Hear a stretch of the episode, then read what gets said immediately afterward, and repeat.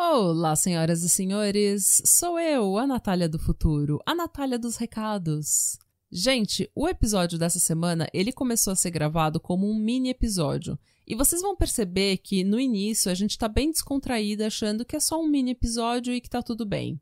Eu, na minha inocência, pensei assim: por esse caso ser um caso relativamente pesado, eu vou contar ele num mini episódio, quando a gente tá mais descontraída e de uma forma rápida e indolor. Como de costume, eu estava errada. é, a gente rapidamente perdeu o controle desse episódio, o controle da história, da narrativa, e a gente acabou se emocionando, a gente acabou ficando brava, a gente acabou. Enfim, a gente acabou se irritando, militando. E a gente, inclusive, debateu se a gente iria ou não liberar esse episódio para vocês. Só que a gente concluiu que, apesar da gente ter perdido um pouco do controle do episódio, a gente teve conversas extremamente necessárias, extremamente honestas, que a gente queria ter, que a gente precisava ter. E, inclusive, na edição, eu tentei tirar o mínimo possível dessas conversas. Tendo dito isso, se assédio sexual, estupro e violência contra a mulher são gatilhos para você, eu sugiro que você pule esse episódio. Se você prosseguir, prossiga com cautela. É, prossiga numa semana em que você esteja mentalmente forte para ouvir, para enfrentar os seus gatilhos. Eu, particularmente, acredito que enfrentar os nossos gatilhos seja algo extremamente positivo, mas a gente tem que estar tá mentalmente forte para fazer isso. E a gente está num momento da história que já está bem delicado, então cuidar da nossa saúde mental é essencial, é a nossa prioridade. Então, prossiga com cautela. E se você precisar conversar com qualquer uma de nós, nós estamos no arroba Amada Podcast no Instagram, ou você pode mandar um e-mail pra gente no patriamadapod.gmail.com. Nós estamos aqui para te ajudar. E Radebra. Boa semana, gente.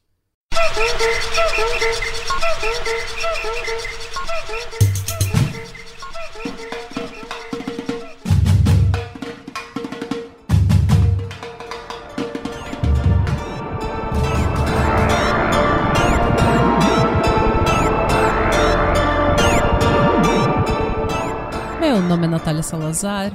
O meu nome é Mônica de Lima Knudsen. E eu sou Renata Schmidt.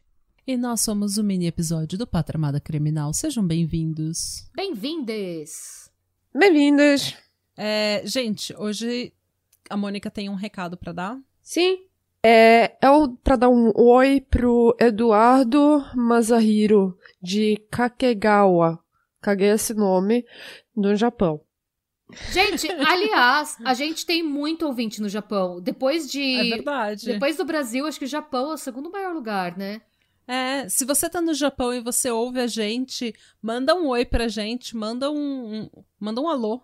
Sim. manda um alô, Cristina, pra gente. E vocês querem saber de casos japoneses, ouvintes do Japão? Porque tem alguns Isso, que sugere. eu queria contar. É, tem alguns que eu acho que seria Ah. interessante. Estão na minha lista, assim, de médio prazo. Se vocês quiserem casos japoneses ou quiserem indicar casos japoneses, é melhor ainda. Com certeza, indica pra gente e muito obrigada pela sua audiência, Sim. porque a gente tá reparando que vocês estão cada vez maiores. E a gente ama, eu sou super otaku, sério. Eu sou uma pessoa assim, eu, eu sou mega fã de anime. Posso discutir anime, assim, por horas e horas. Gente, eu não sei nada do Japão, mas eu conheceria se me dessem a chance. Então, Eu sempre sonhei pra Tóquio, pra ir pro karaokê e comer um monte de sushi. Então eu não gosto de sushi. Eu amo eu sushi. amo sushi. Amo. Nossa, comi... é minha culinária favorita. Eu como sushi, mas sabe quando você come e você fala, ah, é bom. Mas não é tipo uma empadinha, uma coxinha. Nossa, sushi, sashimi. É, nossa, não. Sushi, sashimi, gyoza. É, Nossa, tudo. Nossa, eu amo. Sauda... Uma das coisas que eu mais tenho saudade do Brasil é o rodízio japonês. Aquele que você come, que você Ai, sai com a barriga redonda sei. até. Nossa. Quando eu morei em Biúna, aliás, nós temos duas ouvintes que estudaram comigo no, no Colégio Objetivo de Ibiúna, que é a Ana Paula e a Soraya, e elas ouvem o podcast e elas acompanham mesmo, assim, elas são super fãs. Eu até compartilhei no meu stories, eu falei, nossa, gente, aquele apoio de amiga de escola bate diferente, porque elas compartilham e são super, assim, é, ouvintes mesmo. E obrigada, gente. Ó, beijo pra vocês, Soraya e Ana Paula, eu amo vocês. E eu tô feliz que a gente nunca perdeu contato, mesmo eu tendo estudado em Ibiúna, assim, tipo, seis meses, sete meses. Oh. Foi muito legal. Eu amo a, assim, assim, a Soraya, ela era minha melhor amiga. E daí a Ana Paula, a gente só era bem amiga, assim, a gente se gostava, mas a gente nunca foi super melhores amigas. Mas a, depois que a gente começou a conversar pelo Insta, a gente percebeu que a gente é praticamente a mesma pessoa, só que morando em lugares diferentes. Ai, que lindo! Hum. É, e elas ouvem o pod, gente. Beijos. E eu comecei a falar isso porque quando eu morava em Ibiúna, tem, lá, a Ibiúna tem, é tipo uma colônia japonesa, tem muito japonês em Ibiúna. Então, um beijo pra Ibiúna, que é, eu também, a gente deve ter algum fã em Ibiúna. Beijos pra Ibiúna. Beijos pra Ibiúna, que são, é, foi o contato com a comunidade japonesa que eu tive, mais assim, foi lá. É, apesar de eu não conseguir ainda comer toda a comida japonesa, mas um dia, gente. Já comecei a, a comer sushi, então vai, vamos, vamos perseverar. Não, eu, eu amo, a Sofia também ama. A gente, Nossa. quando a gente tem, tipo, o date da gente, aí lá no restaurante de sushi comer sushi junto. Eu viveria de peixe cru. Fácil, assim. Nossa, eu amo. Nossa, gente, eu acho que eu- o meu problema é que eu sou muito. Eu, a minha cabeça, ela é praticamente assim, ela é tomada pela gordura.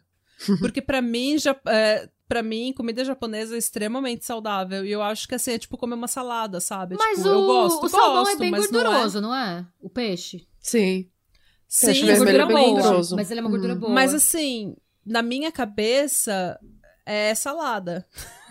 e eu amo salada, mas assim, eu como salada, mas assim, não é uma coisa assim, tipo, entre uma salada e uma feijoada, eu vou comer uma feijoada. Eu nunca Entendeu? pegou Esse é salada, pra falar a verdade. Eu só encho o prato de carne.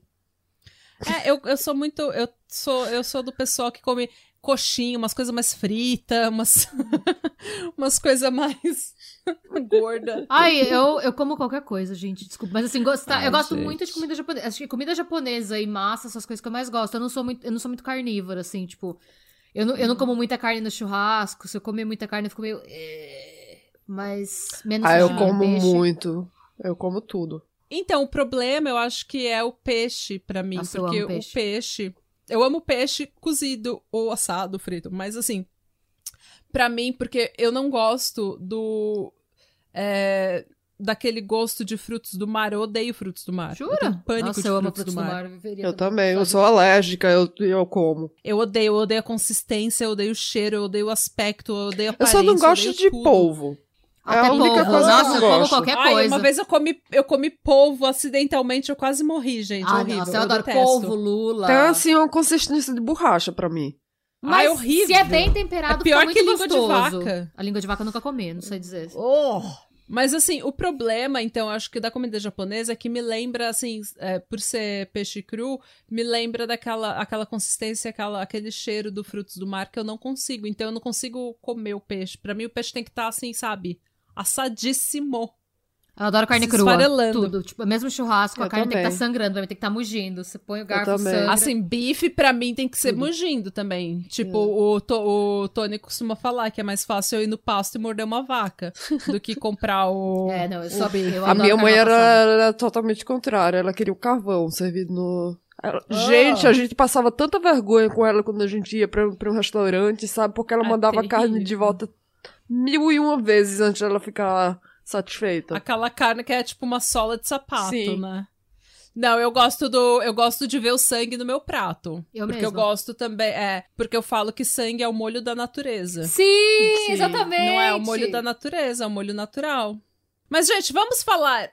Vamos, falar vamos. de tragédia? Vamos, Vamos. Vamos. Falar das coisas, das piores coisas que acontecem na humanidade? Chega de Sim. falar de comida, gente. Acabou o Pátria Amada de falar Culinária. comida. É.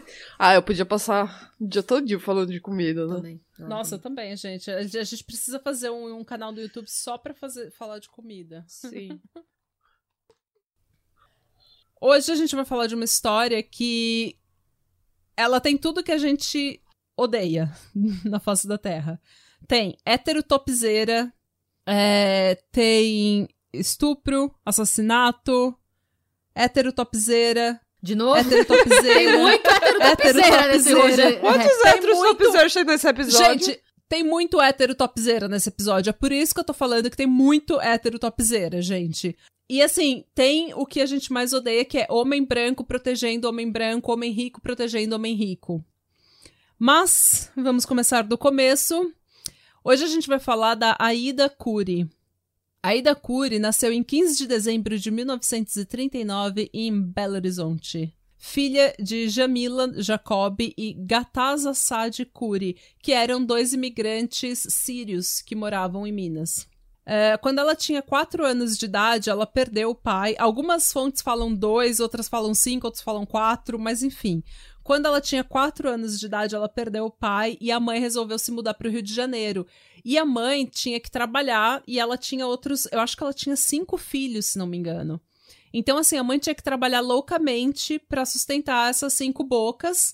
E ela mandou os filhos para um internato, né, para um é, tipo seminário, e a ida foi então para um internato chamado Educandário Gonçalves de Araújo em São Cristóvão, que é um internato, um colégio de freiras.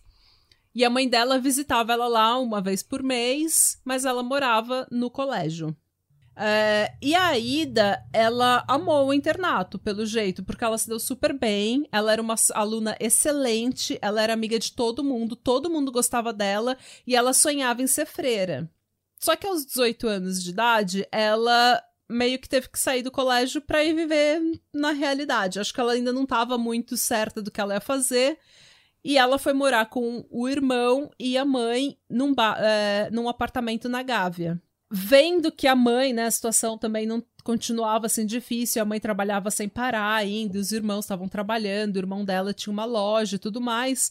A Ida começou a estudar datilografia em inglês na escola Hamilton, e trabalhar na loja do irmão. Ela estava fazendo isso para conseguir um emprego, aquele negócio, né? Faz estuda da tilografia inglesa, arruma um emprego de secretária. É, naquela, ela é, eu tava pensando nisso, ela é da mesma época da nossa amiga Alder Marie Healy. Naquela época, a melhor profissão que uma mulher podia ter era secretária executiva. Exatamente. Então, é, é porque ela nasceu em 39, né?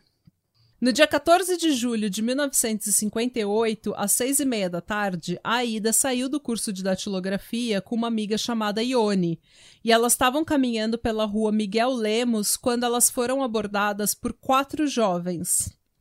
Os. Hétero topzera número 1, um, Ronaldo Castro, de 19 anos. Ele tem até nome de hétero topzera, né? Sim. Hétero topzera número 2, Cássio Murilo, de 17 anos. Hétero topzera número 3, Manuel Antônio da Silva Costa, de 18 anos. E hétero filho da puta e topzera número 4, Antônio Souza, de 26 anos. Daí, assim, tem gente que fala que eles abordaram, eles estavam todos juntos e abordaram elas. Tem gente que fala é, que, foi o, é, que foi o Ronaldo Castro e o Cássio Murilo que, que abordaram elas. E tem gente que fala que é o Cássio Murilo e o Manuel. Então, não interessa quem abordou quem. O que aconteceu é, nessa rua Miguel Lemos tinha era onde os topzera iam para namorar, né? Então, e esses caras, principalmente o Ronaldo Castro e o Cássio, é, o Cássio Murilo, eles eram muito filhinhos de papai. E quando eu falo filhinho de papai, o Ronaldo Castro, gente, ele era tipo filho de um empresário muito rico o Edgar Castro. Tanto que ele roubou até joalheria no Espírito Santo e o pai dele abafou o caso com dinheiro. Ele deve ter pagado o equivalente em joia que o Ele pagou o equivalente que... é, e falou: ó, ninguém vai dar queixa. E esse Ronaldo Castro, ele era um péssimo aluno. Ele vivia sendo expulso das escolas. Ele tirava tu, tudo nota baixa. Ele era um podre, um nada na vida. Entendeu? Nossa, posso abrir um parênteses? Desculpa, eu sei que é pra ser um episódio curto, mas eu tô estudando. A gente vai fazer um outro caso que eu não vou abrir qualquer, mas eu tenho um conceito de Winnicott que chama a mãe suficientemente boa, que também serve para pai. É tipo genitor suficientemente bom. Que fala que o pai ideal não é o pai que tira o filho de todas as merdas que o filho faz. O pai ideal é o pai que deixa claro pro filho: a vida é assim. Se você fizer, você vai ser punido. E se você for punido porque você mereceu, se vira bonito, eu ainda te amo, mas vai preso. Então, só para dizer. Vira. Porque tem muita gente, até hoje, isso não é uma coisa dessa época, tem muita gente que confunde amor com pegar todas as merdas que seu filho faz e ou pagar se você tem dinheiro, ou assumir a culpa se é. se você não tem dinheiro, ou relevar se você pode relevar, sabe? Ou Ah. perder, perder jogos só pra, pra criança não, não, não perder. Tá? É, não se sentia perdedora, né? A pessoa perde com. É, tem, tem assim, eu, sinceramente, eu não deveria estar falando porque eu não sou mãe, mas eu, eu, eu vejo muitos pais aí tentarem fazer de tudo pelo filho pra, ai, ter a oportunidade que eu não tive, não sei o quê. E daí o filho tem 30 anos, mora em casa, não estuda, não trabalha, não faz porra nenhuma, bebe com dinheiro dos pais, fuma com dinheiro dos pais, usa droga com dinheiro dos pais. Então, assim, você tá sendo um bom pai? Eu quero jogar esse Não. teaser porque o, nosso, o meu próximo caso vai ser muito ligado a isso. Quem conseguir adivinhar, manda nos comentários. Uh, manda pra gente no Patramada Podcast no se você Instagram. adivinhar qual é. gente. Isso me fez lembrar uma vez que a Sofia me falou: Mãe, eu amo você, eu vou morar junto com você pra sempre. Aí eu disse: Não, você não vai, não. Você vai, você vai, vai comprar sua própria casa, vai, você vai morar na própria casa com sua própria família.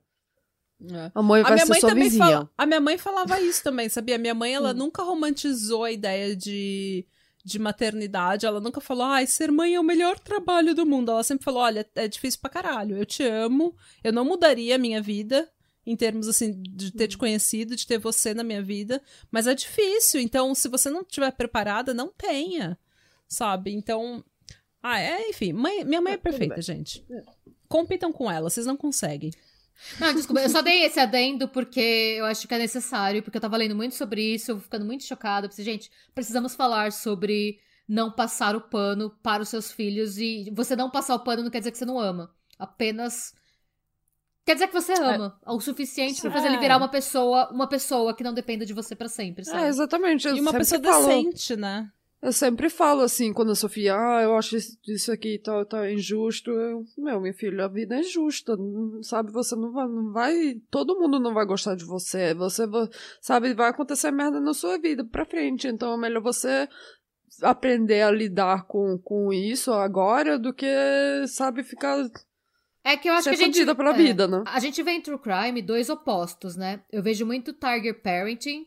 E o Tiger Parenting é uma coisa que eu sofri muito na minha casa, é que seus pais exigem que você seja melhor em tudo, que você tem que ter tais notas, você tem que passar em tudo, você tem que ser perfeito.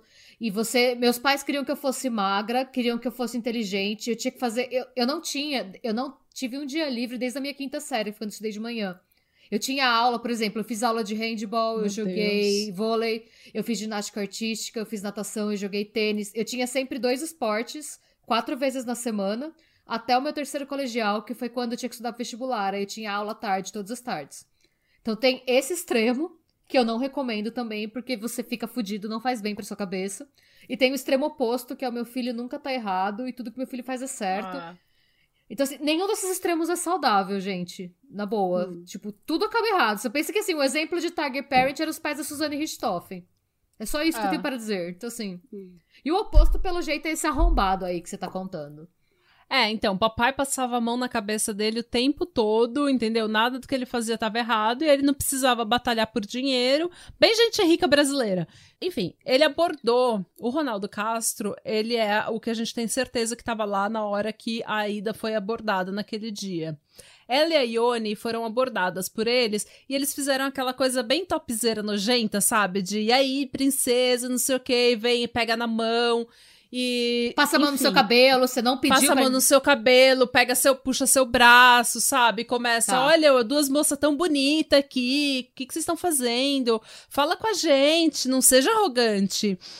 E e daí que que ela, e daí ela ela tinha vivido a vida dela inteira num colégio de freira. Então, ela como todas ela to- como todas elas foram aprenderam a ser é, educadas, né? E ela tentando sair, ela era uma pessoa provavelmente bem tímida, não era uma Natália que manda todo mundo se fuder. E daí, e daí ela pegou e assim, ficou super desconcertada, mas ele pegou a bolsa dela e começou a mexer, tipo, tirar o óculos dela, Quê? tirar não sei o quê, sabe? Tipo, mexer mesmo com ela, gente, pra coagir ela a ficar com ele. E Ele sabe, achou que mexendo papo na de- bolsa dela, ela ia pensar, nossa, ulhalhá. Pois é, é, é a lógica topzeira. Ele pegou ela e começou, não, olha só, deixa eu ver seu óculos, olha sua aliança, olha não sei o quê. Olha, vê... não, não vou te devolver agora. Não vou te devolver até você me falar seu nome. Nossa, isso já aconteceu comigo. Exatamente. Acontece até hoje, gente. Já rouba, mas roubaram minha aliança de namoro na época, em Bragança. Nossa. Pegaram, tiraram do meu dedo e falaram: não, eu te devolvo se você me beijar. Eu tinha tipo 14, é. 15. Não, eu tinha 15 anos. E aí eu tive que pedir pros meus primos e pra um amigo deles ir lá, tipo, ameaçar o maluco e pegar minha aliança de volta. Porque o homem não respeita Nossa, a mulher, o homem só respeita outro homem, né? Ah, tinha. Eu me lembro quando eu trabalhava, quando eu morava em Ojo, eu trabalhava na. Todo, toda vez que eu ia pro trabalho, passava na mesma rua, sabe? E sempre tinha um embuste que, que ficava assim assobiando pra eu quando eu passava. Aí, daí eu comecei a fazer isso que toda vez que eles, eles assoviavam, eu parava, iam lá falar com eles, eu, meu, quantas mulheres você já pegou com essa, com essa tática de, de ficar subiando para as pessoas como se fosse cachorro? Nenhuma, né? E nenhum deles tinha, assim, coragem nem de responder de volta. Se eu, se eu parasse e falasse com eles. Sabe? Ai, que eles só tão. Eu, eu, não sei, eu fico assim. Eu morro de ódio, gente. Eu tenho um trigger fudido disso. Porque comigo era. Tipo, como eu era muito grandona pra minha idade, mesmo quando eu era bem magrela, eu era muito grandona, assim, pra minha idade os filhos da puta de 40 anos ficavam mexendo comigo, que tinha 10, 12 anos de idade, e ficavam, nossa, que olhos, hein? Comigo era, ai, que olhos, hein? Ugh. Até hoje eu tenho ódio de quem elogia meu olho. eu falo, não, não funciona. Meu, meu olho não funciona, eu tive que operar. Ai, não tenha, mas seus olhos são lindos. Mas assim, mas se alguém fala assim com você de jeito desrespeitoso, mande tomar no cu. É, ah, eu ignoro, assim, total. Não, tipo, se é uma mulher, não tem problema você me elogiar. Agora, homem, sabe, que fica, nossa, que olhos. Sim. Ah, eu tenho pânico, porque é um trigger pra mim fudido, gente. É, é mas enfim. Mas, prosseguir, desculpa. É eu acho que é um tema que a gente precisa falar das nossas experiências, porque é uma coisa que. Se olha precisa. Pensa, Ai, 1930, não acontece mais. Não, aconteceu nos anos 2000 e aconteceu com você, aconteceu com a Mo e fica acontecendo, sabe? Não é. Ah, e acontece hum. no Noruega, e acontece no Japão, e acontece no Brasil, e acontece em qualquer lugar, gente. Sim. Ser mulher, às vezes, é. Às vezes é não, um sempre, fardo. Né? É, sempre, sempre é um fardo. Mas então, gente, daí o que aconteceu? É, ele ficou com esse papo mole, né? De ai, vem cá, é, eu só vou te devolver quando você me falar seu nome. E ela, sem assim, muita reação, né? Fal... Acabou cedendo.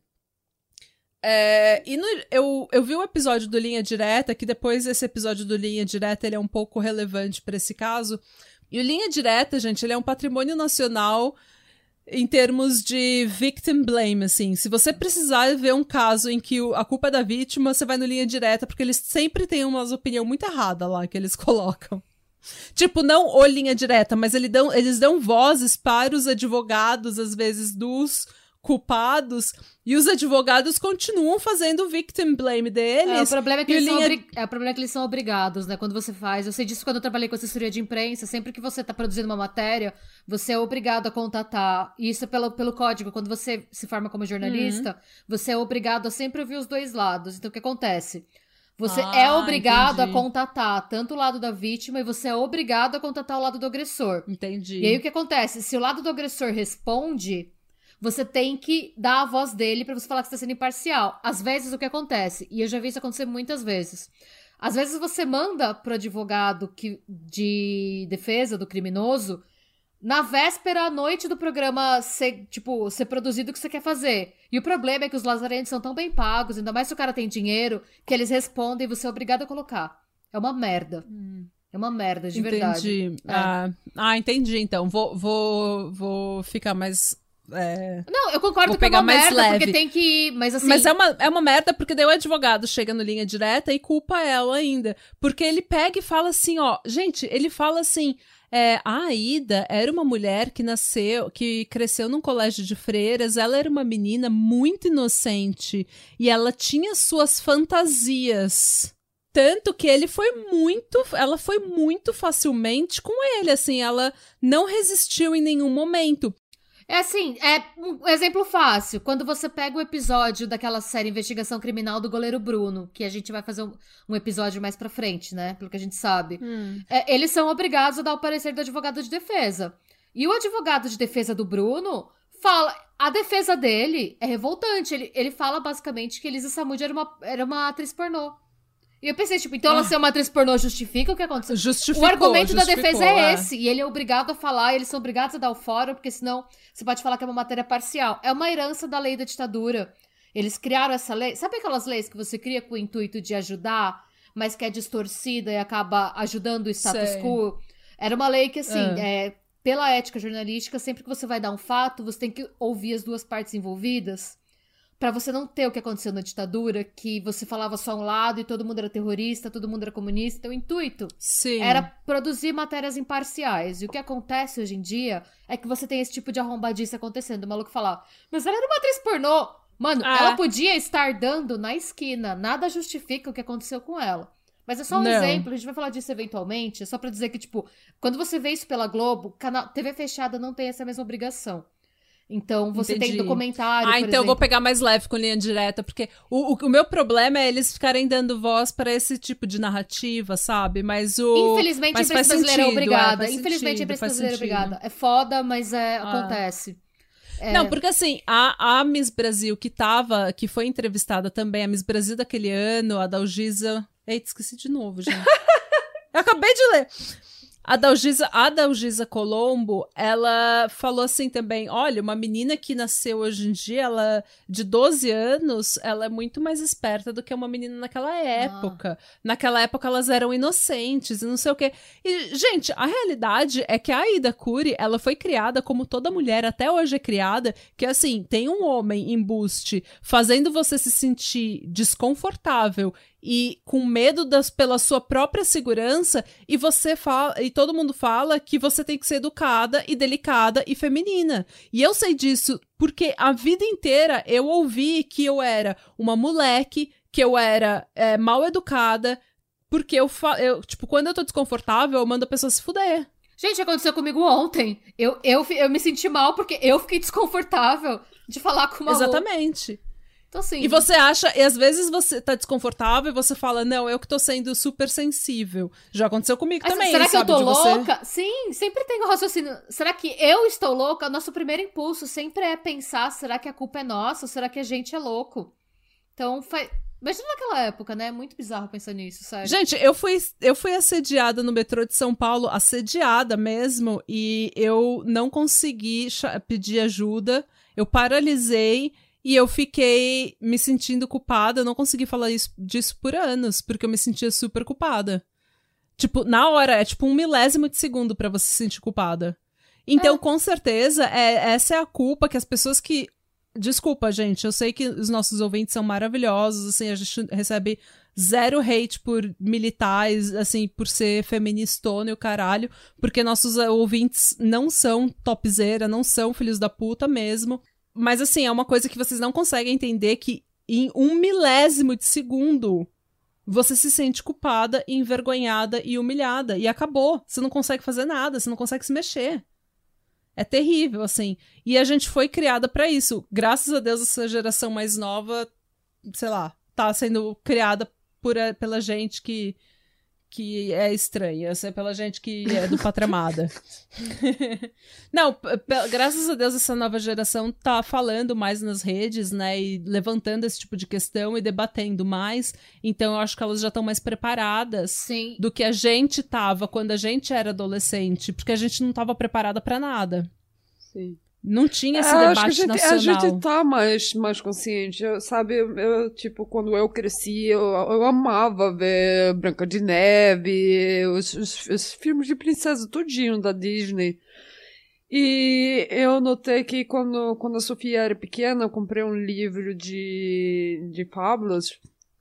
Livro de, de história de princesa. Tudo era história de princesa, sabe? Hum. E assim, toda, toda, todas as, eram as histórias curtas e todas as histórias curtas tava, terminavam e eles se casaram e eles viveram felizes para sempre, sabe? Aí eu tava assim, eu tava lendo pra ela e eu parei. Dessa, antes de chegar na metade do livro, eu parei fechei o livro, olhei para ela e falei: Minha filha, você não precisa de um homem para ser feliz na sua vida. Casamento não traz felicidade. Não é isso. Você tem que achar felicidade em você mesma. Ame você primeiro. Meu, deixa eu te recomendar. Desculpa, Ah. pode cortar isso, Nath do Não, futuro. relaxa. Eu vou recomendar um livro pra sua filha que é maravilhoso. O nome do livro, ele é brasileiro, eu acho. Não, ele é latino. Chama A Cinderela Mudou de Ideia.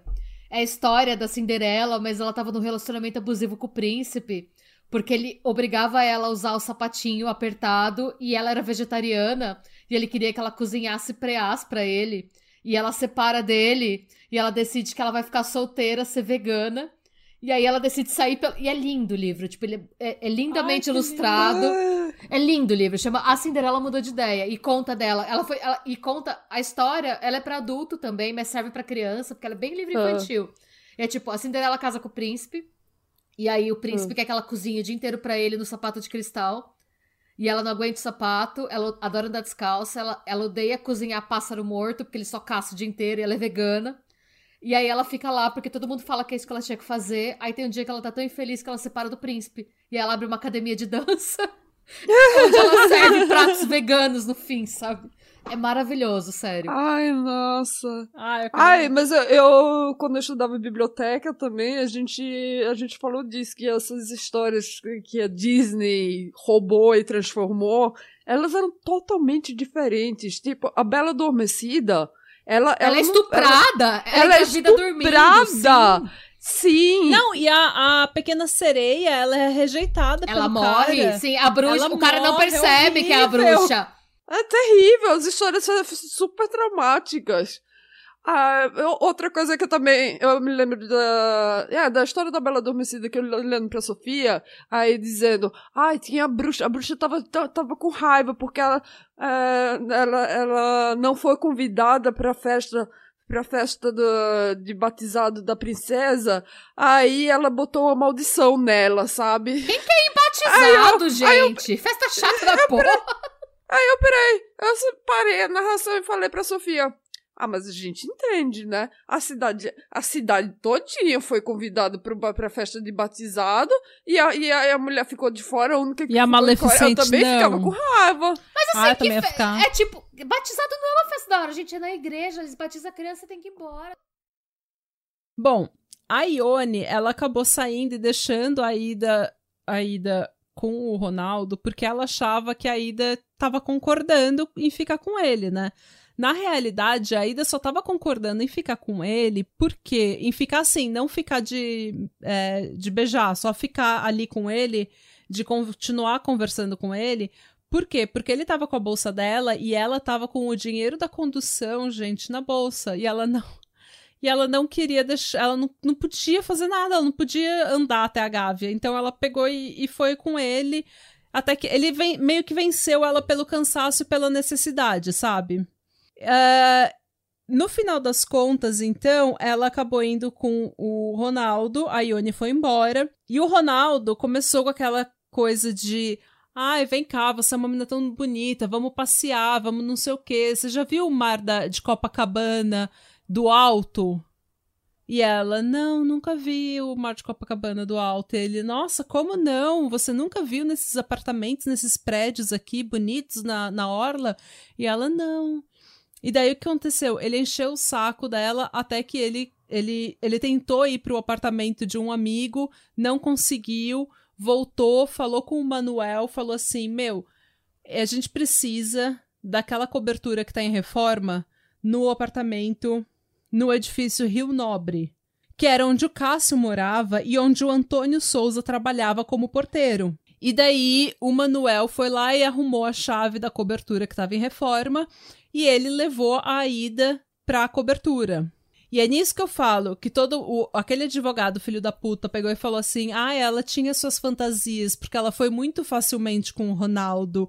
Na verdade, é uma puta mentira porque tem testemunhas que falam que ela entrou no, no elevador gritando, esperneando e ele forçou ela. E como sempre, as testemunhas viram e não fizeram nada porque era um homem e uma mulher e em briga de casal não se mete a colher. Que não rimou porque em briga de marido e mulher não se mete a colher. Mas as pessoas não se metem, né? A Quando tem gente um tá muito revoltada pra questionar ah, o, o léxico Enfim. da sentença. Não, fica tranquila, né? ela tava, ela tava gritando, esperneando, segundo essas testemunhas. Ele levou ela pra cobertura e o Cássio foi junto, porque foi ele que, entre aspas, foi mostrar a cobertura onde os dois iam ficar. Só que a Ida tava achando que ela ia lá e ia ver o mar de Copacabana de cima, que era o que o Ronaldo tava, né, enchendo o saco dela pra fazer. Ele achava que ele ia comer ela. E o Cássio achava que ele ia comer ela. E o Cássio foi lá no elevador, apertou o térreo e mandou o apartamento, o elevador pro térreo, porque essa é esse era o sinal pro Antônio Souza, o porteiro, subir pra cobertura. Porque o que eles queriam era nada mais nada menos que uma curra. Você sabe o que é uma curra? Sei. Não. Era um sei, crime eu não- que era conhecido como curra, mas que hoje a gente conhece como gang rape. Eles queriam passar ela um pro outro. Enfim. Só que. Esse é o tipo A de dona- coisa que eu nunca vou entender. Desculpa, eu nunca vou entender assim. Ah, eu também não entendo, gente. Isso é coisa de homem hétero, topzeira. Sabe, a gente teve. Acabou de ter um caso de um, um menino gay que foi estuprado por outros homens, por vários homens, gang raped também. Tatuaram coisas homofóbicas no corpo dele, e isso tudo no mês de junho. É coisa de homem embuste. Ahn, Os três então tentaram estuprar a Ida de todo jeito. Só que a Ida, ela podia ter sido criada num, num colégio de freiras, ela podia ser inocente e não ter o, entre aspas, street smart. Só que a Ida, ela tinha na cabeça dela que ela ia ser freira, que ela era uma pessoa de Jesus. Então, nada ia estuprar a Ida naquele dia. Porque a Ida lutou como se fosse um gato selvagem.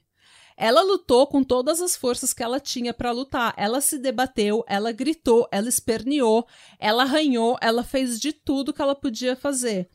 Tanto que o estupro não foi consumado. É que bom, pelo menos isso. Ela morreu virgem. Que bom. É, Não que ele o que aconteceu? É, Não, mas é que bom que ela não isso, foi né? estuprada, né? Pelo menos. É, o problema é que a Ida, ela lutou tanto contra os três que ela ficou exausta. E por exaustão, ela desmaiou. Quando ela desmaiou, o que, que acontece quando as pessoas desmaiam? O povo acha que, elas, que eles morreram, surtam pra se desfazer do corpo, e foi isso que esses três embuste filhos da puta fizeram. Eles jogaram o corpo da Ida do 12 andar, Gente, Eles jogaram o corpo dela do 12 andar pra simular um suicídio. Eu fiquei emocionada. Desculpa, não, eu fiquei muito. É. Gente.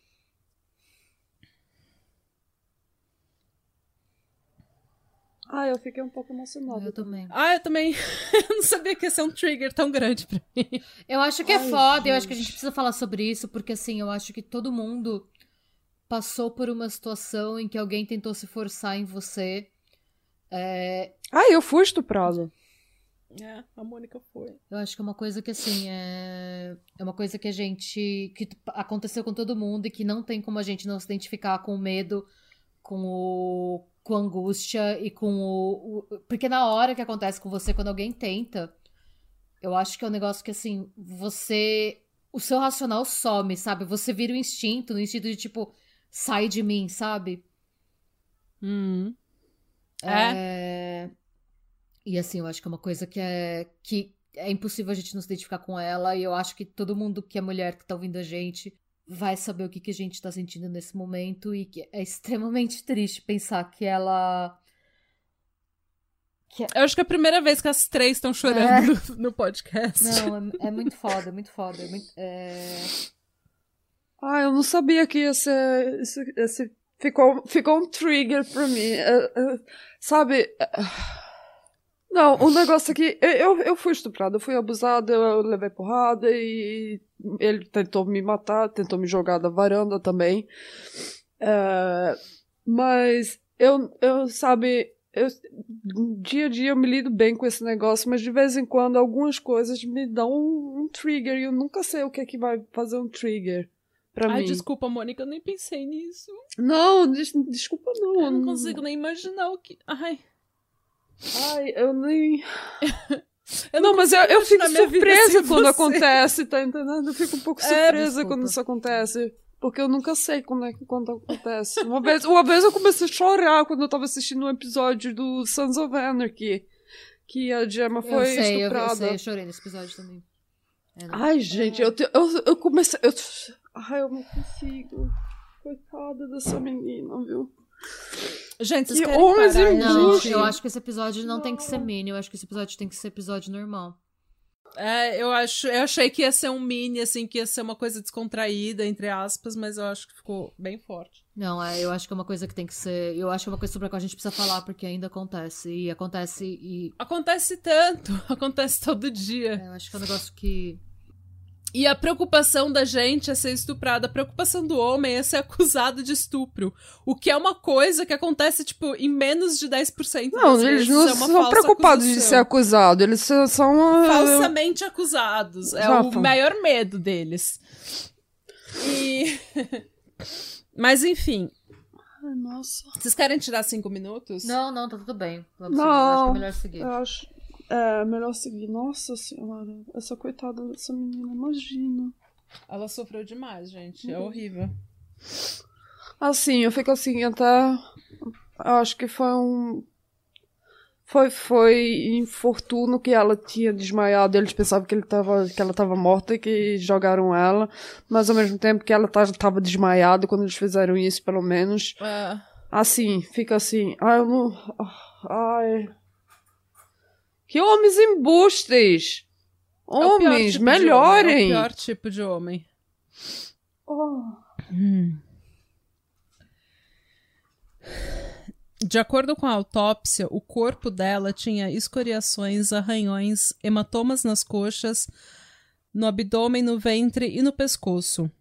Também, também teve ruptura do lábio superior devido a um soco e, o, e marcas de tentativa de estrangulamento da vítima.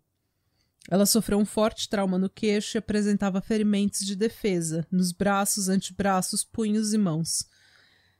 Os peritos con- constataram que ela suportou toda essa violência por cerca de 30 minutos e que só um agressor não teria chance de levar uma jovem saudável ao estado de exaustão que ela chegou. Para isso, seriam necessários pelo menos dois agressores agindo simultaneamente. Além disso, a perícia viu que tinha marcas da sandália dela nas paredes e os livros dela foram jogados junto com ela, como se ela ainda estivesse segurando eles quando ela se atirou. Entre aspas, né? A história deles é que ela se atirou. Só que claramente isso não é possível porque ela jamais estaria segurando os livros dela enquanto ela estava lutando pela vida dela. Ela teria largado os livros e se ela tivesse fugido deles, ela tivesse se jogado, ela teria largado tudo. Ela não teria se jogado com os livros. Não. Ou seja, eles são tão burros que eles nem pensaram nisso. Por serem homens brancos e ricos, obviamente eles receberam o direito de aguardar o julgamento em liberdade. eles tentaram.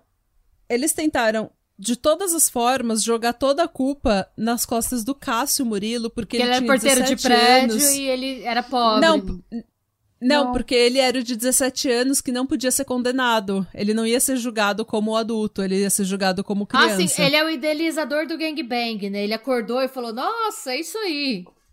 É, Tá, um tá menino bom. de 17 anos simplesmente falou: Não, vamos, Tá, vamos lá. Tá, tá bom, tá bom. Tudo bem que ele não era boa pessoa também, era um filhinho de papai, filho da Tipo, puta. tudo era uma que... bala. Eu, eu, eu, eu sigo, eu já falei isso em outros episódios, mas eu realmente eu acho que tem gente que tinha que ser abatida. É isso que eu Ah, eu também acho. O que que é batida? É batida. Sabe quando você abate gado? Sabe quando você vai matar a vaca pra fazer bife?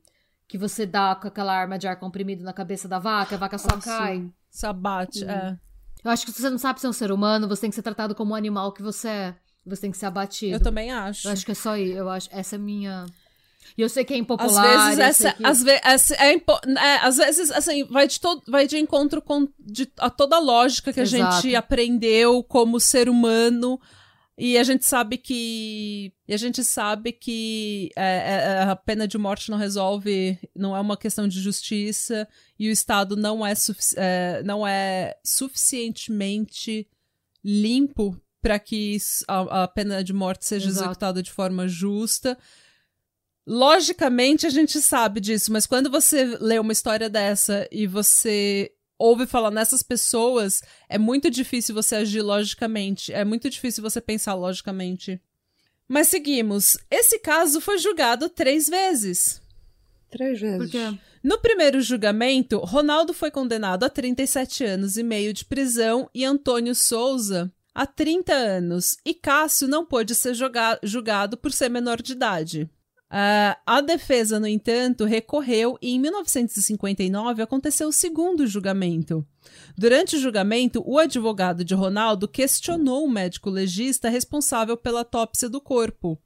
Na época, a Aida tinha uma mordida no seio dela uma marca que não dava para saber se era mordida ou não, mas que o médico legista é, não conseguiu é, dizer o que era.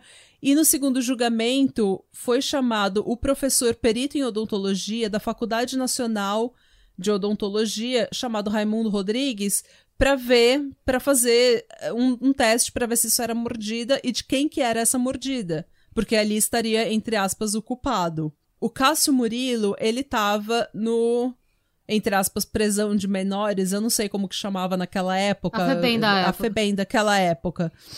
É, ele, ele, ele pe, pe, o, o Raimundo Rodrigues fez moldes de gesso e fez várias, tipo, medida e o caralho, e foi até lá para medir a boca e os dentes do Cássio Rodrigues. Ele não era o autor da mordida. Então, a próxima, o próximo passo era é, ver quem que era, se era o Ronaldo ou se era o Antônio Souza. Só que o que, que aconteceu? O juiz Souza Neto disse que essa perícia era irrelevante para o tribunal, porque, segundo uma testemunha muito confiante, o Ronaldo teria deixado o prédio às, às 8h15, antes do corpo de Aida ser jogado do 12 andar. Ele, portanto, só teria batido na ida, mas não teria jogado ela do, do, do 12 é, o andar estupra, mas não mata, né? Exatamente. Ele bateu nela. E o Ronaldo admitiu que bateu nela, porque a perícia estava toda lá, não tinha como ele negar. E ele falou: não, bati nela, mas daí eu desisti e fui embora às 8h15. Mas que testemunha que era essa, né? Que era tão assim. Pai dele né, fantasticamente, assim, essa credibilidade dessa, dessa testemunha. O pai do Ronaldo, aquele Edgar Castro, filho de uma puta que passa pano para tudo que o filhinho dele faz, ele tinha contratado uma mulher chamada Zilza Maria Fonseca para dizer que ela estava com Ronaldo às 8h15, quando o corpo da é, antes do corpo da Ida cair do 12 andar. Os peritos desmentiram isso, Outra pessoa que desmentiu isso foi um homem chamado Luiz Beethoven Cabral Leme, que viu o corpo da Ida cair, foi até a Ida e viu, tipo, minutos depois, o Ronaldo saindo do prédio. E uma outra mulher chamada Leci, como que era o nome dela? Leci Gomes Lopes, disse no julgamento, a Leci foi ao julgamento, foi depor, e ela falou que o Ronaldo estava com a Zilza no banco ali da rua, conversando. Só que o Ronaldo é tão idiota e tão burro que ele desmentiu a própria testemunha que o pai contratou e disse que ele estava passeando com a Zilza e que quando ele chegou, a Leci já estava lá. Então, a Leci falou que ela chegou no banco e ele tava o casal de, o casal ali, o Ronaldo e a, e a Zilza. E o Ronaldo falou que não, que ele estava passeando com a Zilza e que quando ele chegou no banco, tava a Leci, a empregada dela e a filha dela.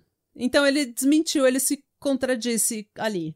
Uma coisa, uma outra coisa que ficou claro é que a Leci não tinha absolutamente nenhuma ideia de quem que a Zilza era ou o que estava se passando na vida, porque ela falou que a Zilza era loira e que os dois estavam sentados no banco, mas o Ronaldo, a, a Zilza, ela era morena.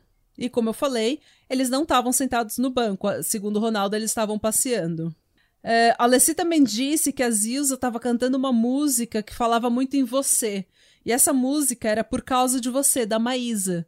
Mas essa canção, ela não foi gravada até 59, um ano depois da morte da Ida. É tipo o que a Mo contou do caso do André Yates, sabe?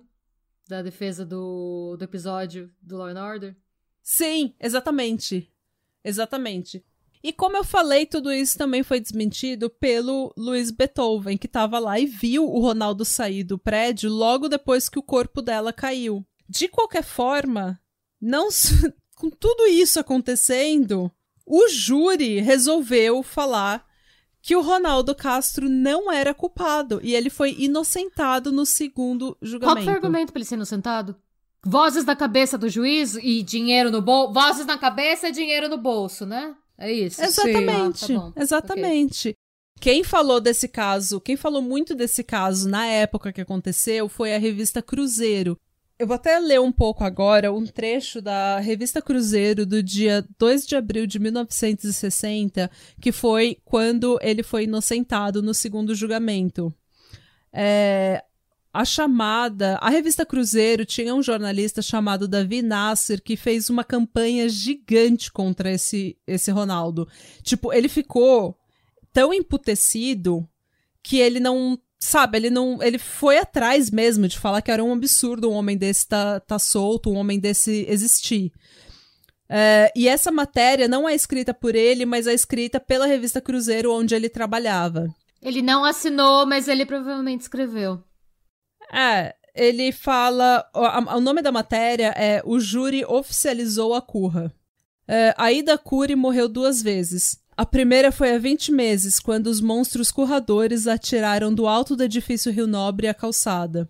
A segunda foi agora, quando o júri espezinhou a sua memória absolvendo um criminoso da laia de Ronaldo Guilherme de Souza Castro, o júri salvou o tarado currador, mas ao mesmo tempo morreu no conceito público como instituição de justiça. A absolvição desse asqueroso Ronaldo veio demonstrar que justiça nessa terra parece que ainda tem que ser feita com as próprias mãos.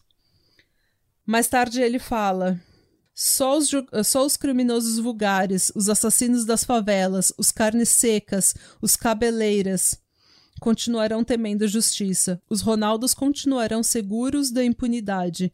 A verdade é dolorosa, mas deve ser dita. Condenar criminoso rico, por mais que se trabalhe no sentido de defender a sociedade, é das tarefas mais difíceis. Provas existem de sobra para condenar Ronaldo, Cássio Murilo e o porteiro, mas em vez de ouvir a leitura dessas provas, vários jurados do dormiram e roncaram durante a sessão.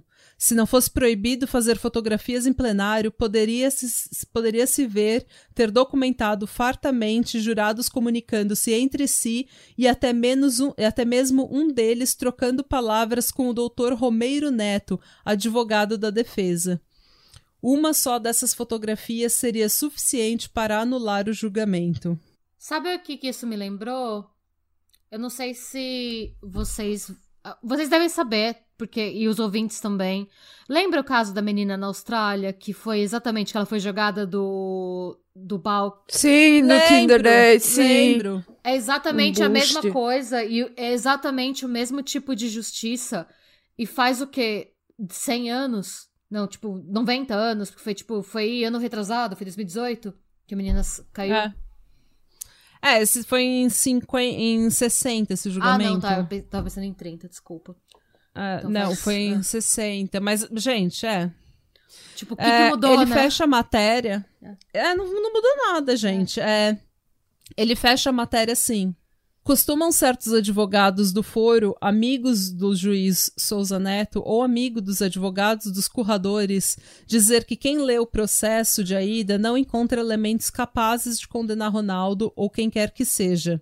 Compreendo o porquê dos palpites desses causídicos. Eles vivem de defender criminosos, e a essa altura, de boa a boa amizade com o juiz Souza Neto é trunfo dos mais preciosos para o bom andamento de uma causa. Dizer que o processo de Aida Cura não contém elementos para condenar Ronaldo Castro deixa de ser má fé ou interesse pessoal, é pura burrice. Não é burrice, é interesse financeiro. É você abrir, é você vender a sua alma em prol de ter mais dinheiro. E eu espero que assim, eu, eu fico pensando, essa pessoa no leito de morte dela, pensando nessa merda que ela fez, eu fico pensando se ela pensou, nossa, pelo menos eu ganhei muito dinheiro. Onde você vai usar essa caceta desse dinheiro depois que você morrer, sabe? Eu acho que uma pessoa que faz, é, faz isso, ela não tem absolutamente nenhuma consciência. É, talvez, acho que você tem razão. Então, ela no leito de morte dela, ela vai ser o tipo de pessoa que ainda vai falar: fiz o que pude, tava tudo certo, fiz É. tudo o que eu pude. Eu fui um juiz de sucesso. Entendeu? Ele vai se gabar ainda de ter sido, de ter tido uma, de ter tido uma, uma, uma carreira maravilhosa como juiz e uma carreira extremamente bem sucedida. E, assim, eu já falei isso aqui e vou falar de novo. O sistema não tem nada de errado com o Tá sistema. O sistema tá funcionar. funcionando exatamente como ele tem que funcionar. O poder vai se manter no poder, não interessa o que aconteça. Não interessa qual é o tipo de poder, se é bom ou se é ruim. O poder vai fazer de tudo pra se manter no poder. Eu, Isso é. significa que se um homem branco está no poder, se um homem branco tem dinheiro, ele vai tentar se manter no, eh, no poder. Ele vai tentar se, tentar se manter no status quo. E quem é um homem branco com ele vai tentar ajudar, porque isso é o que mantém o poder deles todos. Não, o que me deixa pior é que eu penso no caso da Mari Ferrer, sabe? Que aconteceu agora. Da menina que foi no. Sei. Na balada. Se vocês quiserem, inclusive, o Mil e Um Crimes, que fez uma collab com a gente, eles têm um episódio muito legal sobre a Mary Ferrer. E eles contaram, inclusive, com a opinião de uma advogada, uma advogada mulher, que conta, inclusive, tudo que foi feito de errado no processo, que ela explica o processo, mas é um caso, assim, revoltante. Pra quem não sabe, É uma terrível menina- esse caso.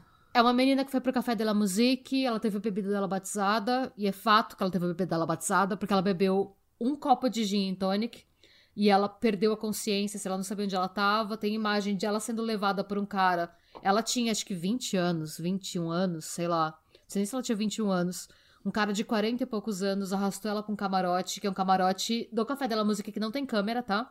É um camarote tipo privê, e ela saiu de lá sem lembrar como ela tinha saído de lá, saiu de lá sozinha, cambaleando. E ela perdeu a virgindade esse dia sem lembrar e sem saber o que aconteceu, tá? E o cara que tirou a virgindade dela, que estuprou ela, vamos ser bem sinceros, ele estuprou ela. O cara que estuprou ela é advogado da Rede Globo e é amigo do dono do bar. E o que aconteceu com ela é que ela não só foi humilhada no julgamento, como o cara foi inocentado, porque, segundo o juiz, ela transou porque quis. Então, É. assim, é, pra gente, é, eu E gostaria muita muito... gente, muita gente defendendo ele, falando que, gente, não vamos fingir que uma mulher não pode dizer que foi estuprada porque ela se arrependeu de ter transado. Sim, ela foi. é, tem muita gente que faz isso, infelizmente. Tem muita gente que se arrepende de ter transado e diz que foi estuprada. Só que se ela ter. Pra fazer isso, ela não precisa ter a bebida batizada. Se a bebida dela foi batizada, ela não fez isso. E tem outra coisa. Primeiro, te- tem algumas coisas pra falar sobre isso. Primeiro, é, no caso da Mary Curry, é, e quando você vê o comentário que ela fez, um monte de gente do Café de la Musique, um monte de meninas dão depoimentos falando que aconteceu a mesma coisa com elas, que elas tiveram a bebida batizada. Segunda coisa, e homem pode ser que não entenda isso, ou pode ser que entenda, eu não sei. A sua primeira vez é uma coisa que você vai lembrar pro resto da sua vida. Pra homem, perder a virgindade pode ser um fardo, e eu não tô falando que todos os homens são assim, mas pra alguns é, pra mulher não é. A sua primeira vez você vai lembrar pro resto da sua vida, e você não vai tirar a virgindade com o maluco que você conheceu na balada. Na boa. Não. E Não. foi comprovado, e os autos do processo tá que ela era virgem quando ela subiu. Outra coisa. É, é, a carreira dela como influencer acabou, porque ela falou, porque ela teve a coragem de falar pra todo mundo o que aconteceu com ela. As marcas fecharam, pararam de falar com ela. As amigas, amigas entre aspas, que estavam com ela, Largaram ela de mão. largaram ela e o que, que elas ganharam? Ganharam um contrato com a balada por terem largado ela lá e não terem deposto a favor dela. Então, assim, a, se- eu, eu gostaria, assim, por mais que essa história tenha sido triste, tenha sido um gatilho e ter me deixado, assim, mal, eu teria ficado muito. eh, Teria sido diferente se eu pensasse, isso aconteceu lá atrás, mas hoje não acontece mais. Não é isso que acontece. Assim, existem aí das Currys todos os dias. E o status quo tá aí. E tem, tem homem embuste tirando vantagem de mulher, como aconteceu com a Ida todos os dias. Desculpa pela edição, eu bati na mesa, eu fiquei nervosa. Não, não tem problema. Essa... Então, assim, eu acho que é o tipo de coisa que, assim, é, eu acho que é o tipo de coisa que a gente tem que pensar que não pode continuar acontecendo, sabe? É, e- Não, E eu, que- quando. eu- é, é, quantas Aida Cures você, você conhece? Quantas eu, Aida eu conheço Cures- algumas. é, Eu conheço tipo, algumas, não é? Tipo, toda mulher.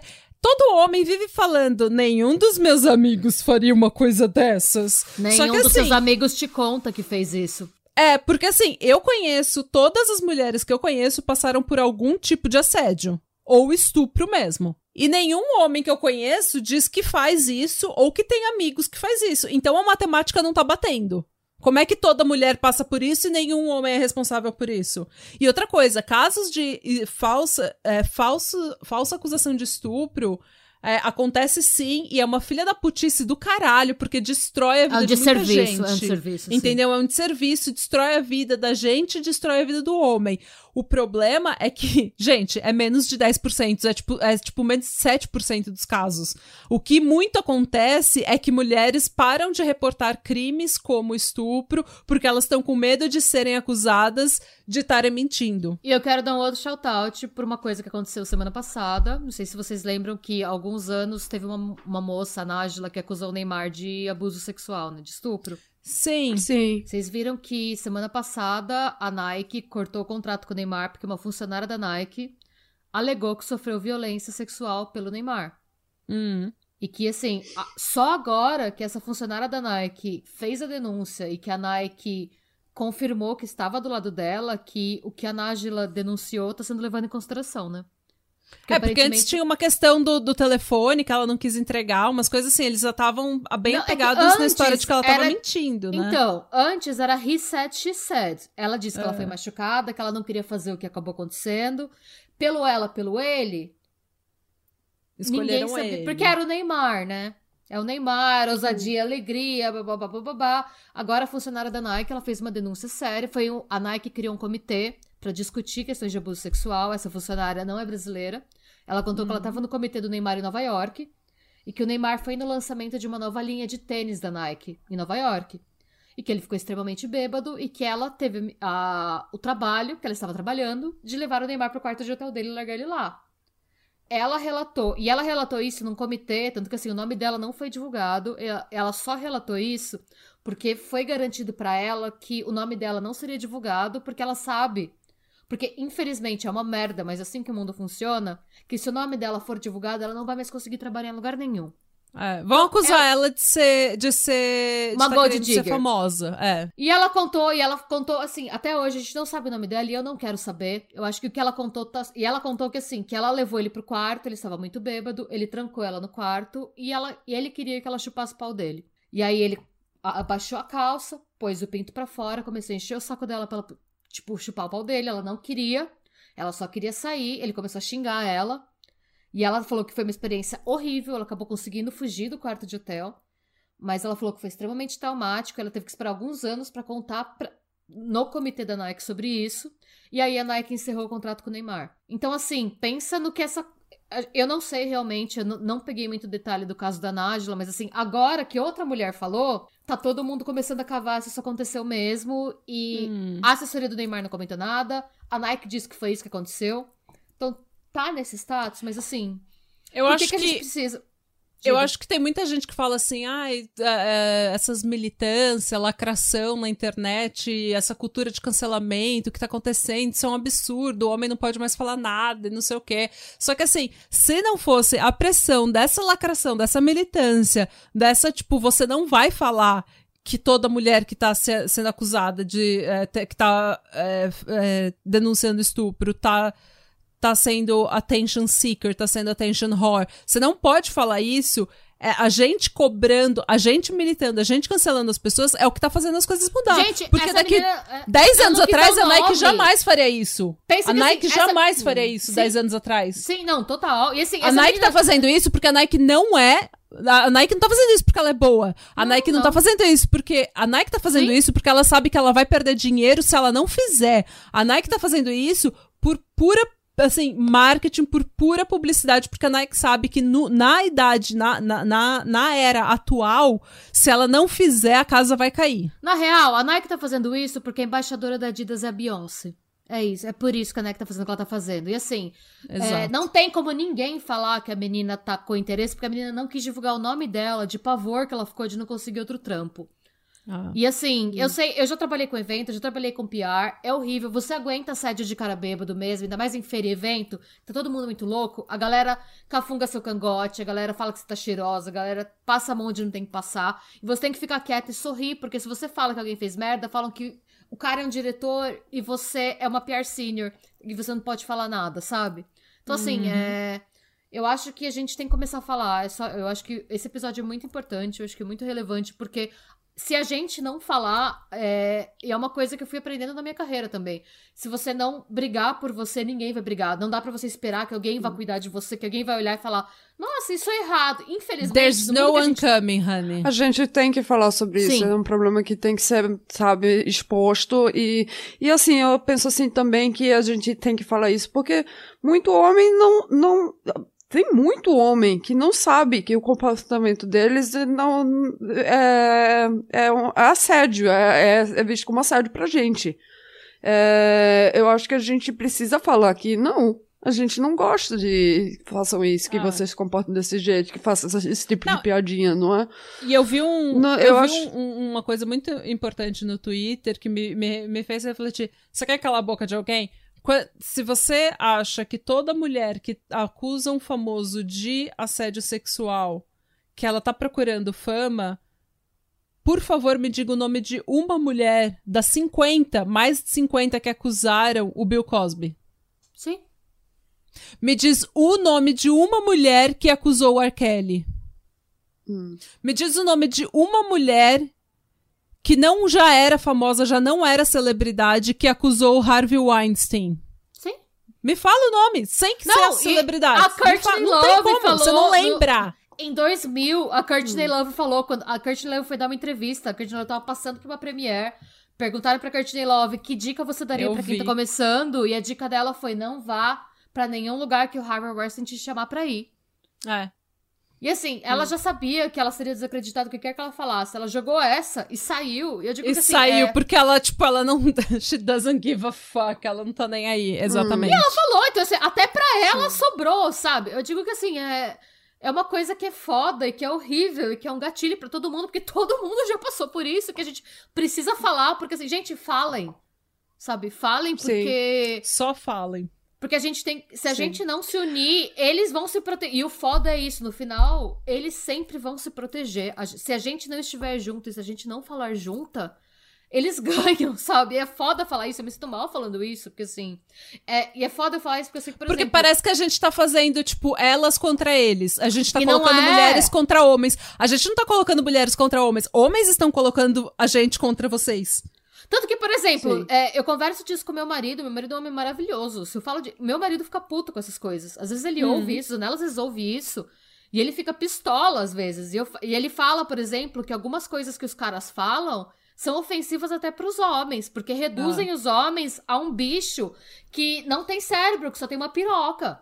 É verdade. Por exemplo, não, o teve um- Tony também ficava. O, o Tony ele não consegue falar. Ele não consegue falar sobre isso. Hum. Tipo, ele não consegue falar. Às vezes eu consigo eu falo assim sobre uma notícia de uma menina que foi estuprada, alguma coisa. Ele não consegue falar. Não, ele teve não um consegue caso. ver, ele não consegue, ele não, não consegue lidar com isso. Ele fica Teve- realmente mal. Eu não sei quando vai sair esse episódio, mas teve um caso que aconteceu no começo de junho, agora, acho que foi dia 4. Não sei se vocês viram também, todo mundo me mandou no, no Instagram, de um menino que a menina não queria sair com ele, que ele esfaqueou ela no shopping. Sim, sim. E o pior foi que eu vi os comentários do caso, tinha cara falando assim: é, essas meninas ficam aí tendo amizade com homem, porque pra homem, mulher é que nem bacon. É, se tá com fome, Meu. sério, eu juro, eu, eu vou, se vocês quiserem, eu mando print. Assim, ah, desculpa que a gente, a gente nasceu mulher e vocês ficam tudo tarados. Só não, ele fala assim, não existe amizade. E eu vi, não foi um, não foram dois, não foram cinco. Eu vi mais de dez comentários já me falando assim. É, porque a culpa é dela, quem mandou ela da bola. Gente, ela foi encontrar com um cara que já era conhecido dela no lugar público, porque ele queria conversar. E ele esfaqueou Ah. ela, e os caras estão culpando a menina porque falam que ela deu esperança pra ele. Não, é a, famosa friend zone. Que é a maior falácia da face da Terra. De que Eu mulheres colocam homens na friend zone. Meu amor, ninguém. ah, existe uma coisa que, assim, ó. Eu já fui amiga de homem a minha vida toda. E mulheres também são colocadas na friend zone. Sabe por quê? Porque a friend zone não existe. Às vezes as pessoas estão interessadas em te comer e às vezes elas não estão. E isso não Sim. é. Se um homem não quer me comer, eu não acho que ele é um filho da puta que me deu bola à toa. Eu acho, olha, tudo bem, a gente continua sendo amigo e tá tudo bem também. Não quer me comer, não me come. Agora, o homem, ele fala, ah, ela, ela, ela fica me tratando que nem o escravo dela, que não sei o quê. Eu sou um cara legal, eu sou um cara bonzinho, eu queria ficar com ela, eu sou um cara romântico. Mas, meu filho, você é um incel, filho da puta, que você acha que porque você tá sendo educado e tá mantendo a sua piroca dentro da sua calça, as pessoas têm que ir lá chupar ela porque você tá fazendo um trabalho pra sociedade, um serviço à sociedade. Se, se você tá sendo uma pessoa boa, você não tá fazendo serviço nenhum pra sociedade. Se você tá sendo amigo de uma mulher, você não tá fazendo serviço nenhum pra ela. Você tá sendo uma pessoa decente, um amigo. Parabéns por fazer o mínimo. É isso. Parabéns e eu acho por que é engraçado, porque assim, eu li isso pro meu marido no dia, porque eu, fiquei- eu acordei com essa notícia, porque um monte de gente me mandou inbox, e eu fiquei revoltada. eu- e eu li os comentários pra ele, ele falou assim: primeiro, que ele, assim, esse tipo de comentário feito por um homem parte do princípio que o homem é uma piroca maluca que tá atachada num corpo, né? Que o homem não tem raciocínio, que o homem não tem nada. Que o homem é a piroca. A piroca vai, a piroca E pega que homem não é vítima, você já percebeu? Exato! Sim! E aí eu acho que assim, e meu marido me disse isso. Ele disse, gente, é, é- é ofensivo porque você. Esse tipo de comentário restringe o cara a uma piroca sem cérebro que quer meter em qualquer buraco e restringe, tipo. A menina e a relação, uma coisa que assim, nossa, se você vê um homem, você tem que correr do homem. Gente, relações não são assim, desculpa. E se você acha que são assim, você tem que fazer terapia, você tem que procurar ajuda. Porque não é assim, não Sim. é assim que acontece. Relacionamento não é assim. E se você acha que o relacionamento é isso, é você com a sua piroca maluca querendo meter em qualquer lugar, você realmente precisa de terapia ou você tem que comprar uma boneca ultra realista e ficar com ela na sua casa sem encher o saco de ninguém, sabe? É isso. É. E coitada da boneca ultra realista, que ela não merece um traço igual você. Você é um Put- incel, filho da puta. Sorry. Ai, gente, não dá pra ser fina. É isso, tá. Mas, enfim, só pra fechar. É, é. É, não, eu só queria, assim, em relação a esse. Tem um filme que se chama. No Brasil se chama Bela Vingança, que eu assisti. É, em inglês é Promising Young eh, Woman. Que é, é, Eu acho que é um filme bem relevante, assim, porque mostra, assim, comportamento masculino. Assim, ela, ela vai pra bar e, e finge que tá super bêbada. Eu vi esse filme. Aí vem um cara, sabe? É, eu vou, eu vou, ah, eu vou levar você pra casa, você pode se deitar, sabe? Eles são sempre assim, sabe? Ah, eu tô tentando ajudar ela, que ela tá muito bêbada, melhor le- levar ela antes, ou, ou vão mesmo pegar ela. E só que aí na hora que eles, que eles chegam, que eles vão tentar ter sexo com ela, ela, meu, você tá fazendo o quê, cara? Eu não tô bêbada. Ela finge, eu lembro. Sabe? Filme é muito bom. Ela é. Não, então, e isso assim, eu quando eu assisti esse filme, eu achei ótimo, porque assim, meu, aí você você tá vendo que esse tipo de talvez agora, vendo assistindo esse filme, homens podem entender que esse tipo de comportamento não, sabe? E mulheres também, porque eu tenho muitas amigas minhas que que que teve eu tive também sexo porque tava muito bêbada com alguma pessoa que no, no dia seguinte eu, eu- eu me arrependi, não queria, eu não teria feito isso se eu tivesse sóbria. Quer dizer que é um tipo de estupro. Ah, estupro porque você não tá. Você não tá fazendo ah, uma decisão. é, Se você não tá em é que se- condição de consentir, você não, não tem que transar. Se a pessoa É. percebe Hum. que você não tá em condição de falar que você quer transar, você não tem que transar. E não interessa gente, consentimento é algo renovável. O tempo inteiro tá, re- tá se renovando. Se Sim. você é homem e não entende isso, eu vou te explicar. Imagina se você, homem hétero topzeira, felizão, que. Eu não sei por que que eu tô falando isso, porque eles não ouvem esse podcast. Mas, é, é, mas assim, se você é homem e você não entende a renovação do consentimento, eu vou explicar facilmente pra você. Imagina que você vai, começa a flertar com uma mina e você tá muito afim dela. E ela começa a flertar com você, e vocês estão na balada, e vocês estão bebendo, estão se divertindo, e é uma noite maravilhosa. E vocês vão pro, pro apartamento de um dos dois e vão transar. E na hora que ela começa, que você tá transando gostoso com ela, que tá tudo bem, ela pega uma cinta, uma, uma cinta com um Caralha, dildo uma cinta uma cinta caralha e enfia no seu cu sem você, você falar nada, ela só enfia no seu cu. Você entendeu o a, o- a renovação do consentimento? Não é porque você tá pelado transando com ela que você deu consentimento pra ter seu cu comido. Sim. Então é só isso. A renovação do consentimento não é porque você tá flertando, que você foi pra casa de alguém, que, que tá tudo bem e que você pode fazer tudo e que todo sexo é legal. Não, às vezes não. Tem sexo que não é legal. Então tudo tem que ser conversado e tudo tem que ser acordado de antemão. Se você vai enfiar o dedo no cu de alguém, você precisa pedir a permissão da pessoa, ponto. Sim. Tá certo? Sim. Então, essas. Se você não tinha entendido ainda como que é possível alguém tá na cama do cara e falar que foi estuprada, eu tô te mandando essa agora. Você você gostaria de ser estuprado na seca por uma cinta caralho? Não, você não gostar, você não gostaria. Porque consentimento é renovável. Você precisa dar a todo momento. Melhorem! Melhorem! Melhorem! E mulheres e homens. Mulheres e homens. Homem também é vítima Sim. de estupro. Sim. Parem com essa ideia de que porque é homem, a pessoa quer ter sexo com você que é mulher. Não. Homem também é vítima de assédio, homem também é vítima de estupro. Em número pequeno em, em relação à mulher, sim, mas isso acontece. Homens são estuprados muito mais por outros homens do que por mulheres, mas ainda acontece. E homem deveria ter a, a, a segurança de saber que eles podem ir na polícia e falar que foram estuprados por um homem ou por uma mulher sem ser, ser chamado de brocha, de gay, de não sei o que, de não sei o que. Tá certo?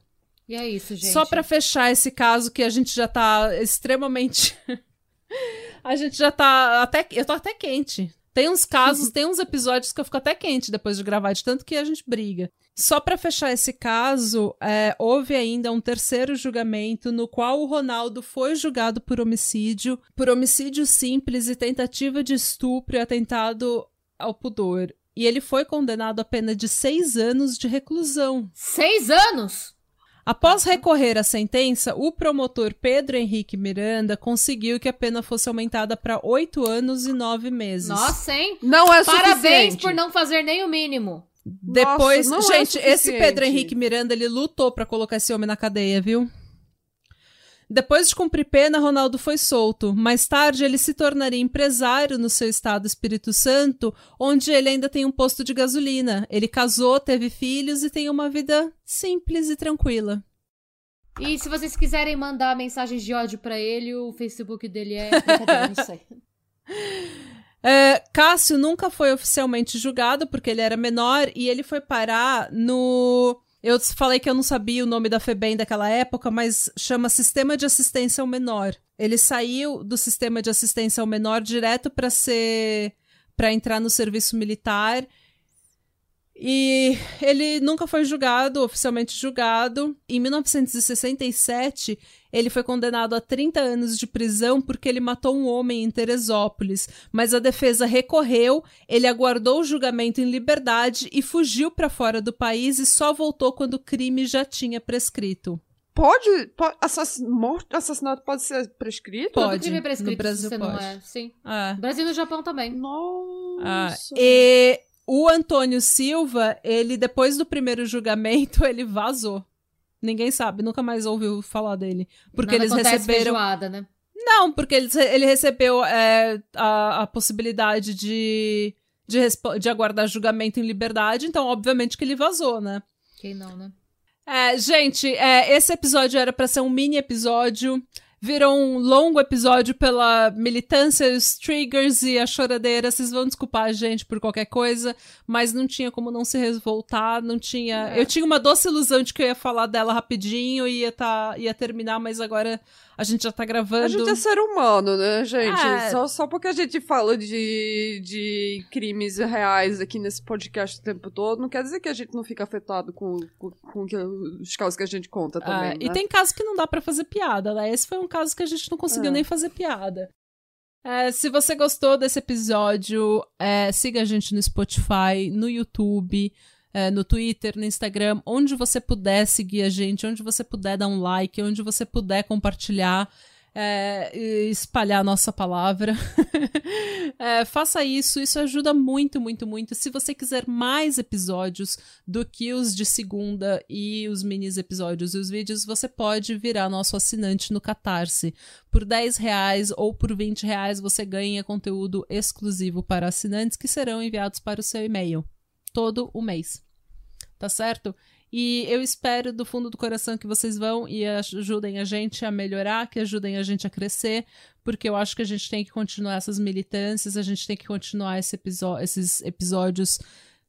Mais uma vez, eu achei que ia ser um episódio um pouco mais leve, mas mais uma vez a Natália trouxe um episódio pesadão para deprimir vocês. Pesadão.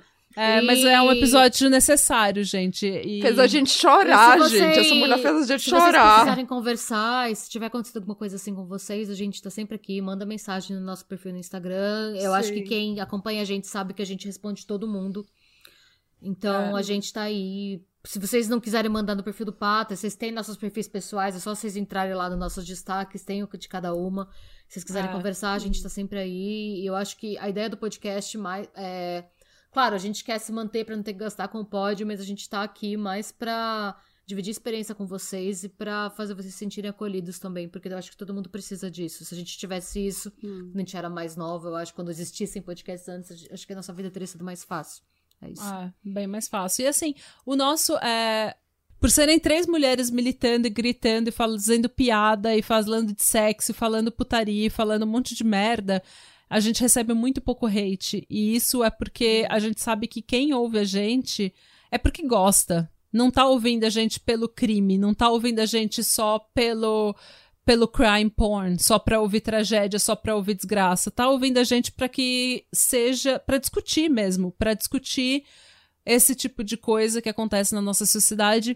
E o intuito do podcast era que todo mundo é, todo mundo sentisse que você tá falando com alguém na sua casa, numa mesa de bar, que você tá comentando o que aconteceu e às vezes não com todos os fatos, os mínimos detalhes, mas militando, ficando bravo, ficando feliz, dando, co cortando para contar piada, falando alguma coisa, é, sabe, da sua própria vida, da sua própria experiência. E eu fico muito feliz quando vocês, é, vocês escrevem pra gente, vocês falam: Nossa, eu me sinto como se eu estivesse aí com vocês, eu me sinto como se é, eu, a gente estivesse numa mesa de bar conversando com as minhas amigas.